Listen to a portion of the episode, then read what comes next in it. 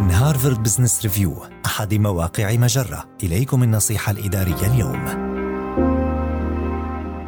اعتماد فريقك على اللغة الاصطلاحية. على الرغم من انزعاج معظم الناس من اللغة الاصطلاحية فإنها تظل عنصرا أساسيا في مكان العمل المعاصر. وقد يكون للغة الاصطلاحية في بعض الحالات استخداماتها النافعة فقد تساعد الموظفين في الارتباط بهوية مشتركة. من جهة أخرى قد يسفر الاعتماد المفرط على اللغة الاصطلاحية عن شعور الناس بالإقصاء أو الانفصال. عن العمل وإذا كنت تتخوف من الآثار السلبية المحتملة للغة الاصطلاحية على مؤسستك فاحرص على اتباع الخطوات التالية. اولا اعرف جمهورك. يساعد استخدام اللغة الاصطلاحية في بعض الأحيان في الإشارة إلى الخبرة أو المصداقية. من جهة أخرى قد يكون استخدام تلك اللغة خطا فادحا عندما يكون الوضوح والتواصل أمرين بالغي الأهمية. ثانيا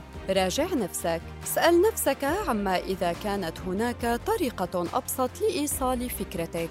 ثالثاً ابدأ من القمة. يمكن للمسؤولين التنفيذيين الذين يستخدمون لغة واضحة لا لبس فيها رسم الملامح العامة للغة المستخدمة. رابعاً عمم الفكرة. إذا عرفت الآخرين على أسباب تجنبك استخدام اللغة الاصطلاحية فإنك بذلك ترسل رسالة واضحة مفادها أنك واثق في قدراتك وأنك تهتم بسهولة فهم كلامك.